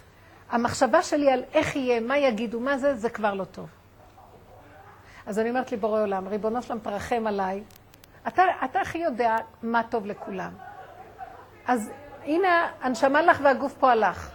תזכה לי ללכת ב, במדרגה שאני מושיטה את הידיים והרגליים ואתה תסדר. הוא מכניס לך מחשבות מה לעשות. אז כל פעם שאת באה לאיזה מצוקה, תכירי את המצוקה. בנות, תתחילו לשים פנס, להכיר איך אתן נראות. אתן יודעות שאנחנו במצוקות איומות, ואפילו לא מכירות, ודורכים על עצמנו, מכסים, וברבות הזמן יכול אה, לצאת איזה חולי. זאת אומרת, ל- לראות, הדבר הכי קטן שאת לא מרגישה במקום, משהו לא נוח לך, תעצרי. אל תדלגי, אל תכסי, אל תוותרי שאת לא מוותרת שיהיה לך מתיקות. לא לחיות בעולם הזה עם מסכנות, עם שערה כזאת. ואז זה הגדלות היהודית, מזה אני, אני נשחטת לכבוד, לכבוד השד, לא לכבוד השם. זה לא נכון, השחיטה הזאת. אנחנו צריכים ללכת במתיקות. בואו נעורר את הגאולה הפנימית. ללכת במתיקות, היהדות נשארת כמו שהיא, אבל המתיקות שמלווה אותנו. נצטרך לשחוט הרבה דברים שהתרחבנו, שאנחנו היום מאוד במצוקה בגללם, ואנחנו מצדיקים את המצוקה. טוב, אני עושה בר מצווה, אני לא יכולה לא להיות לחוצה. למה? בורא עולם עושה דרכך את הבר מצווה. אני, נמאס לי, אני ראיתי מעצמי, כל הגדלות האלה של האירועים, לא ככה זה צריך להיראות. את רוצה סייעתא דשמיא לילד, שזה הכי חשוב. תכניסי את הבורא עולם כבר עכשיו. תעשי לאט. כל דבר במקום, והשם יברך את מה שאת עושה, וברכתיך בכל אשר תעשה. אז את צריכה להכניס את המקום של להיזהר לא להתרחב. המצוקות מראות לך, ותכירי שהמצוקות לא צריך שהן מצוקות. בדברים קטנים. את לחוצה, את לא יודעת מה. לא הספקתי לקנות לכולם בגדים. לא יודעת מה, אז תבקשי מהשם רחמים, ריבונו שלם תעזור לי, שילך בקלות וברכות. בחנות הראשונה שאני אגיע, אני אמצא משהו. שיהיה, שיהיה התחדשות לבית במתיקות וערבות. יש גדר לכל דבר, הגדר של כל דבר זה איתך. ואם לא איתך, מה? אז מה זה? אז היום עושים המון אירועים גדולים, והעין הרעה של השטן, העץ הרע שולט בזה, ואז אחר כך יש כל מיני בעיות, ולמה צריכים את זה? בקטן, בצמצום איתו, והוא כבר מסדר את המתיקות. מה אכפת לנו? אלה יגידו, אלה לא, כן, כן, לא יודעת מה. הכל במתיקות. אז תשימי לב איפה מתחיל להיות לך טיפת לחץ ומתח, שמה זה מראה לך שאת לא במקום הנכון. וצריכים להיות מאוד ערניים כדי לראות את זה, כי אנחנו דור שיודע לדרוך על עצמו כך, בצורה חולנית. זה לא, הוא לא דורך על עצמו, הוא דורך על השכינה, אגו דורך על השכינה. ויש לו גדלות מזה גם, והיא נעבך בגלות. אז עד מתי? לא, לא לוותר. לא לוותר. בקול רם. לא, היה סיבה גם בגלל זה. ברגע שהולכים... שהבן הראשון, כאילו, הולכים בצמצום, לא בהתרחבות, אבל היה סיבה, והשם מביא שאימא שלי נפטרה, ואבא של בעלי גם נפטר. אמרתי, לעשות אולם בשביל סתם ככה לשבת, רק אוכל וכלום. ממש ירד לי מהראש, וזה היה בן ראשון. בלי להתבלבל, אמרתי, עשיתי את זה בחצר של בית, ככה בחציר. אחת אפילו צחקה עליי, עשה, או, האוכל בפיקניק מאוד טעים. כאילו מעניין אותי, אבל לא, מה שיצא מזה, לא מי שאמרה. אכפת לך. כן. האוכל היה מאוד טעים, זה היה משהו... כולם באים בשביל האוכל, הבנתם? זה הבר מצווה. כן. איזה מנה את מגישה לאורח? לא, מה שהיה היה הסוף, שאני רואה שהבחור הזה, שלא עשינו לו בר מצווה נחמדה, הוא הכי כנוע. הכי כנוע. יש לו משהו מרב אושר. הוא כנוע, היום הוא נשוי, הוא כנוע לאשתו. כן, מאוד, והוא לילדים. יש לו יותר שפלות פנימית. הוא לא מפונק כזה. טוב, דבר גדול. אם אנחנו מגדלים ככה את הילדים, אבל ככה פעם עשו, כי לא היה כזה שפע, אז עשו בחצרות, היה מאוד נחמד. מתגעגעים לזה, חתונה בחצר. נחמד, לא? האולמות, וכולם רצים. משעה, כל העסק משעה שבע, שמונה, עד שעה אחת עשרה וחצי בלילה. כמה כסף, כמה סערה, כמה, כמה, כמה, כמה, באים אנשים. והאוטובוסים עוד צועקים, לקריית שמונה יוצא כבר, אז כולם עם הרבע עוף רצים. רגע, נגמור רק את הגלידה, רק... ואז אז החתן והכלה, כמה היו בחתונה? ממה אנחנו חיים? טוב, עכשיו צריכים לשלם את החובות. מרוקן את כל הכיסים. לא, זה נחמד שאם יש כסף ויש זה והכל הולך בקלות, למה לא? אבל אם זה קשה להרפות, לא בכוח. כל אחד כפי יכולתו, בנחת. מאוד יפה, בפשטות. ריבונו שלם תרחם עלינו. אנחנו גם מדברים, אבל הדור הוא כל כך מקולקל, שאפילו אם את בתפיסה הזאת, אבל הילדים כבר רוצים משהו אחר, וזה כבר מתחיל להלחיץ ככה. את חסרת אונים, רק הצעקות לבורא עולם. רק צעקות. אבא תרחם, תכניס שכינה. תן ללכת במתיקות וערבות של צמצום, איתך, שתשרה בזה הברכה והעין טובה. כי אחרת מה? כל פעם שזה בא לחשוב על אחרים, שקר, תעלי את זה להשם. בסדר, השקר הזה, אם את מעלה אותו להשם, נכנס בו האמת. אז השקר הוא טוב, כי מזה יכולים להפוך אותו לאמת. כן? מתוך הפגם מגיעים למציאות בורא. אז תחפשי את הפגם, אל תפחדי מהפגם שאת רואה את עצמך ככה. אל תגידי, טוב, אני עכשיו באמת. תעלי את אותו שקר לבורא עולם והוא ייכנס בזה ויעשה בזה אמת. אז ריבונו שלום תרחם, אנחנו כבר כל כך במשפחתיות כזאת שקשה לא לקחת בחשבון ולא להתחשב בכל החשבונות, אז תרחם עליי. כנס אתה ותרחם עליי, תעזור לי. שיהיה לי חוזק הנפש, שלא יהיה לי כל המצוקות של הדמיונות, שהכל יהיה ברגיעות. זה באמת מאוד קשה, אני, אני לא יודעת, אני, אני זוכרת את זה, זה... אמרתי לבורא עולם בחתונות של הילדים, שכל כך שוכ... כשעובדים עם הנקודות האלה נשחט כאילו הרגש, לאט לאט. אין רגש. אני אומרת לו, איך אני אלך לחתונה? אין לי אפילו רגש, אין לי, אין לי אפילו שום תחושה. אז הייתי צריכה להתפלל שהוא ייתן לי את התחושה המתאימה לחתונה, כי לי אין מצד עצמי. ממש התחננתי. איך אני אעמוד שם ולחוץ את ה... ולוחצים ידיים מברכים? כשאת כולך, אפילו את לא מרגישה כלום. וראיתי איך הוא נתן לי בדיוק לאירוע את מה שצריך. רק גמרנו, נגמרה התזמורת וקצת התפזרו האורחים, הוא, הוא לא בזבז רגע על שום דבר מיותר, לקח גם את זה. ריק, נחמד, מה יש? מה צריך את כל ה... כי ההתרגשות הזאת היא התרחבות מאוד מאוד גדולה, שעושה אחר כך כאבים. ואחר כך, איך היה, למחרת קמים, איך היה, איך היה, איך היה. ככה את לא זוכרת איך היה, נגמר. מה זה קשור אלייך בכלל? שהתחתנו שם, זה בן של בורא עולם, וגמרנו. מה? בסדר, שלך, במה שקשור, מה את יכולה להועיל, לעזור, להיות צינור, להעמיד. אבל לא שזה שלך. אז זה נחמד, רגוע. זה לא הרחבות של הריגוש הזה, שאחר כך מוליד הרבה כאבים אחרים.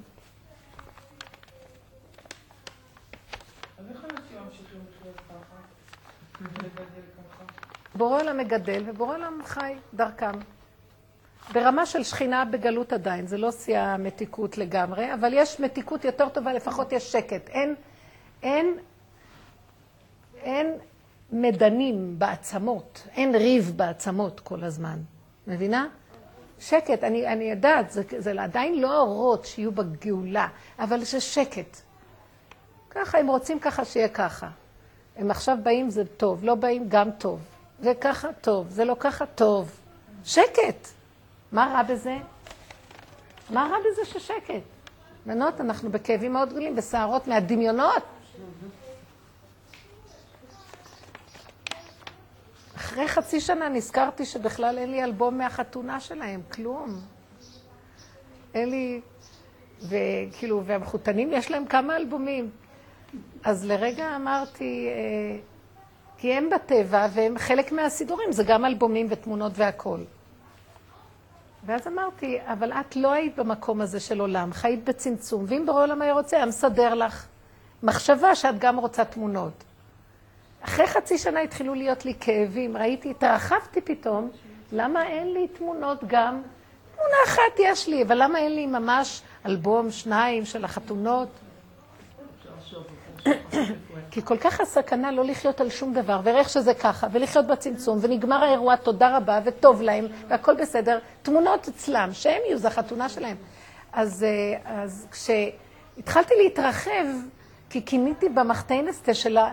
שהמחותנים יש להם ולי אין, אז uh, ישר ראיתי איך הנחשים והקרבים התחילו בכל העצמות שלי, וישר צעקתי, בור עולם תרחם עליי, למה חצי שנה לא היו לו כאבים? כי שלחת לי איזה שד קטן לשגע אותי, החזרתי את זה אליו, אמרתי לו, תרחם עליי, אני לא יודעת כלום. אז כלתי פתאום אומרת לי, המתוקה הזאת, את יודעת שאין לך בכלל תמונות, אנחנו צריכים לסדר לך אלבום. תודה רבה, ממש תודה, זה יהיה נהדר. אני אשלם לכם, תודה רבה, תודה רבה. זהו, ראיתי איך שבורא עולם סידר. זהו, רק ניסה אותי. אם הייתי מתרחבת, הייתי כאובה נורא. הייתי כאובה. למה היא לא הסבירה לי שזה הילד הראשון שאז, שחיתנתי אז, ואנחנו לא יודעים תמיד, אז מה אז? חוץ מזה שאני לא ייחסתי אף פעם חשיבות לתמונות. ושנכנסים בעולם הזה של האירועים, זה האירועים זה קשה. כבד מאוד. זה קשה, כי זה מה נהוג. הבחורים מביאים מהישיבות מה נהוג, והבנות מהסמינרים, והם מנהלים את העולם. אני קודם לא, מה... טוב, בורא עולם תרחם. אז זה הכל דמיונות. אם לא היינו חיים את הסגירה של הנקודה, מה? לסגור, לסגור, לסגור. כן. שאלה, כן, כן. מאז שנגיד, שברוך השם נכנסתי לדרך, אני מרפה הרבה, אני מרגישה מאוד יותר רגועה. ו- אבל לעלות כל הזמן, להיות כן, קשורים. לא, לא, זה- להיות קשורים. עכשיו, מה שקרה שגם כן בחיים המעשיים, אני הרגשתי שגם כן לא, אני לא רצה כל, כל הזמן עם הילדים, לחוג הזה ולזה ולרופא הזה ולזה וזה. כל, רצתי כל הזמן מפה, משם תמיד היו בעיות ודברים כאלה. עכשיו אני במקום כזה שאני מרגישה פה שאם אתה רוצה לילד הזה, שזה הילד שלך, תזמן לי. תסובב לי סיבה. דרך הסיבות. אני רגוע, ואז אני רואה יותר טוב מה הסיבות.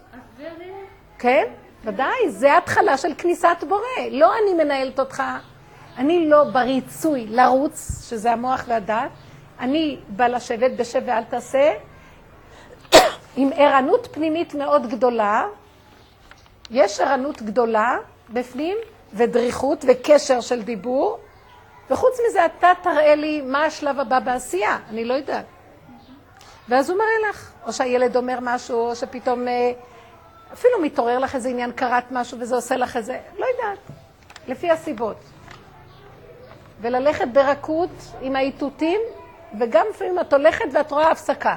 תעצרי. ללכת עם בורא עולם. זה לא הליכה עם האני שלך. לתת לבורא עולם להיכנס בעולמו ולהיות במצב של הכנעה פנימית, שבורא עולם נכנס ותופס את המקום. ועכשיו, הבן אדם חש בפנים שפלות, זה כבר לא האני שלו. כי תראו, אנחנו לא נרצה להגיע למקום הזה מתוך גדלות ומתוך אה, שלמות, המושלמות שיש לנו בעולם. אנחנו על ידי המכות והכאבים והשפלויות השונות, אם אנחנו מסכימים, זה לא שפלות של, אה, של מסכנות, זה בסדר, תודה, זה טוב, זה מנוחה, זה רגוע, מי צריך? אם אנחנו במקום הזה, אין מתום בבשרי מפני זעמך, הרב אושר קרא לזה. כל רגע מכה אחרת, מושיב אותך. במקום הזה, אם את לא שבורה, כי צריך להיזהר מהשיוורון, כי זה ההפך של הגאולה, הגדלות. הגדלות, גאווה ושיוורון. לא זה ולא זה, בהשלמה, פה מתחיל להתגלות בורא עולם. ואת יודעת שאם יוצא משהו זה לא את, זה הוא, לא יכול להיות שזה את. מה את מרגישה בחוש שזה בורא עולם. את לא יכולה לקחת את זה שזה את. זה התחלת הגילוי שלו, ומפעם לפעם לפעם לפעם את בשקט והדברים נעשים. והכל חלק, זורם, את כאילו מחוד... את יושבת בכיוון מכוונת, את אנטנה מכוונת לחוקות הבריאה. את, את חיה באיזון עם חוקות הבריאה, גילוי בורא. יופי, טוב מאוד, ברוך השם. זה השכינה, זה חיים עם שכינה. אחר כך יכולים להיות מדרגות יותר גבוהות, אבל קודם כל הקמת שכינתה וגילוי השכינה ברמה של עולם המעשה, במדרגת הנפש. יופי, טוב מאוד. זה עבודת הנשים, לגלות את החלק הזה, להקים אותו. אחר כך יכולים לבוא אורות יותר גבוהים, לא חשוב, כרגע זה זה. כן? זה גילוי הוויה בעולם. שיש בורא לעולם, לא אני. האדם מרגיש את זה. אני אומרת לעצמי, זה לא יכול להיות שאם זה הלך לך, זה לא את. בטוח לא את. את זוכרת פעם שעברה איך היית נראית שאת עשית את זה? לא את. הכל חלק, הכל מתוק, הכל בקטן, ובידיעה שזה שלו. את לא יכולה להתגאות שום דבר שזה שלך, שתיקה. ואז את מתחילה לפרסם את מלכות השם. איך? עצם זה שאת חיה, ודרכך, וחוץ מזה, אם אומרים לך איזה מילה, את ישר אומרת, זה בורא עולם. שום דבר את לא לוקחת לעצמך, זה דבר חשוב מאוד. ככה נצטרך לחיות, וזה יהיה ברור, זו האמת, אין עוד מלבדו. ושום דבר לא ייגרע מהתוכנית של התורה, רק זה יהיה תורת השם ולא תורת האני, תורת הדעת. שכמה גאווה יש סביבה היום, שזה פשוט לא נורמלי. כולם במקום הזה וכולם חסרי אונים מול המקום הזה. כולם רואים את זה וכולם ממשיכים עם הדפוסים האלה. כולם, גם תלמידי חכמים רואים שאנחנו חיים היום בשקר, ולא יכולים לעצור את זה. השם יעזור לנו שאם אנחנו נתנדב לדרך ולעמל והיגיעה של הדרך, לא יצטרכו לתת לנו מבחוץ תפליקים והניסיונות שמבחוץ לא ישחטו. כי אם לא, יצטרכו לעשות מבחוץ איזה מכה, חס וחלילה. להתעורר, להתעורר, להתעורר. השם יזכה לנו וייתן לנו ערנות, דריכות, זהירות, זה מידות שמאוד מאוד חשובות. וכוח ההתבוננות, ולפתוח את הפה, לעלות להשם בדיבור. תודה רבה לכם, בנות יקרות.